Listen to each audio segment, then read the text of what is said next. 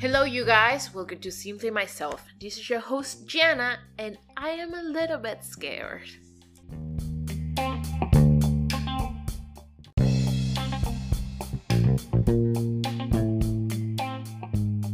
In the past couple of days, I have tried to record this multiple times, but nothing I have prepared to say seems to meet the expectations I have for this episode. I want to talk about fear and how it has affected me in every project that I have undertaken and how it has stopped me and my fight and workflow to fulfill my dreams. So, yeah, I'm scared, I'm nervous, intimidated, frustrated, mad to a point that I can stop my body from shaking. You can even imagine how many times I have dreamed of actually creating a podcast, or being an actress or a director, or to do just basically anything even the smallest thing you can think of, and not being able to do it because I'd get scared, up to a point that I get paralyzed. I'm scared of being made fun of, of being told that I'm not good enough, or that I'm not good at what I do, to be judged, to be ignored, to be insulted, to being told that I'm not worthy. And you may think that is irrational and we'll go through these fears and emotions. But the thing is, everything that I just said is a very real thing for me. I have been through all those things, not physically, but mentally too. Having made fun of, judged, ignored, insulted, and being told that I wasn't worthy. And the worst thing is, that's not even necessary for people to tell you with words all of that. Sometimes you can tell just by their actions. And there's a lot of pain inside of me because of it. There's a lot of stuff that has stopped myself from doing because of it. And it doesn't matter if the majority of people will actually support you and be happy for you, because those voices are louder and they get stuck in your brain. And the scariest part is that those voices became your own voice. And there's nothing worse than becoming your worst enemy in a battle that you either lose or win. But apart from all of that, I'm a little bit excited too. It is my first episode ever of a show that I created, that I'm producing as well, which is something I've always dreamed about. So here it is. I'm living the dream, baby. and I'm kind of surprised too. But more importantly, I'm proud of myself because it is the first one. It is the first time that I found the strength to start a project or actually do it. I mean, there's been things that I have already accomplished, but there's some other stuff that I started but never finished, or not even started at all. You can say that I'm a creative person and that I always came up with an idea or a new project and be so confident about it that I'll tell my friends and family but the thing is the energy and motivation that leads me one day to start something is the same amount that I lack the next day to finish it. And I don't know why this happens. It may be like a motivation, like discipline, or maybe just pure laziness. Or maybe the three of them at the same time. I won't deny it. I'm a I am lazy. But there has to be something else.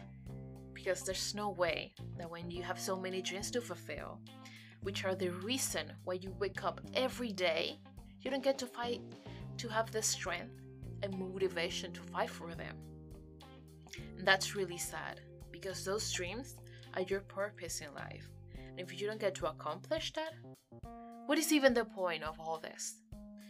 So, after my 20 plus years of experience on a lot of non finished projects, I can officially confirm that fear is a son of a bitch monster. And it is. It is literally a monster.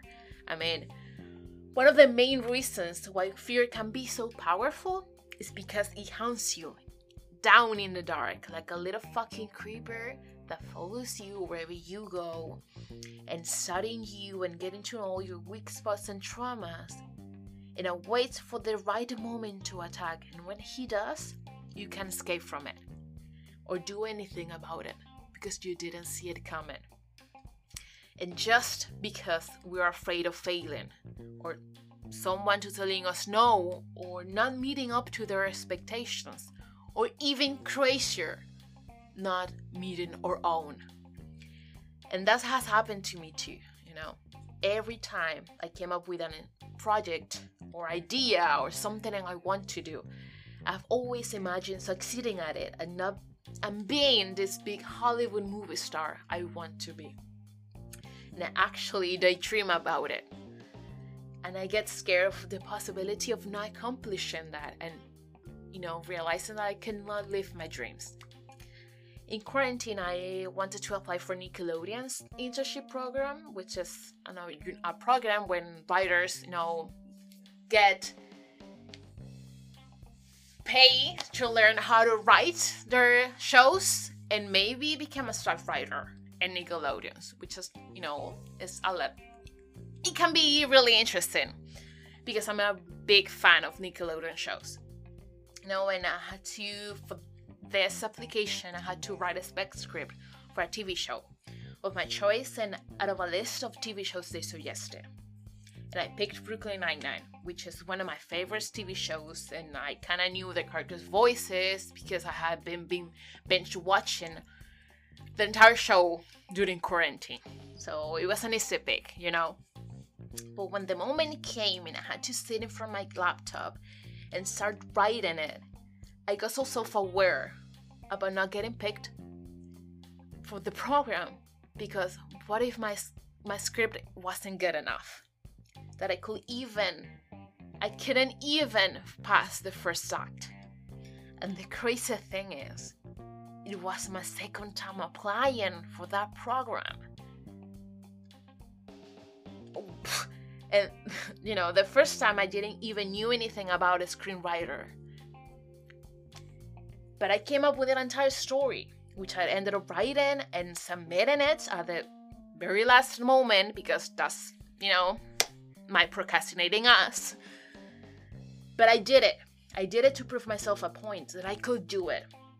But even though that I have proven myself that I actually could write an entire episode or an entire script, I doubted myself because I let those voices get louder and couldn't do anything other than listen to them.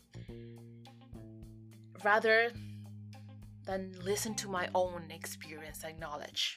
So now it is my turn for the rematch.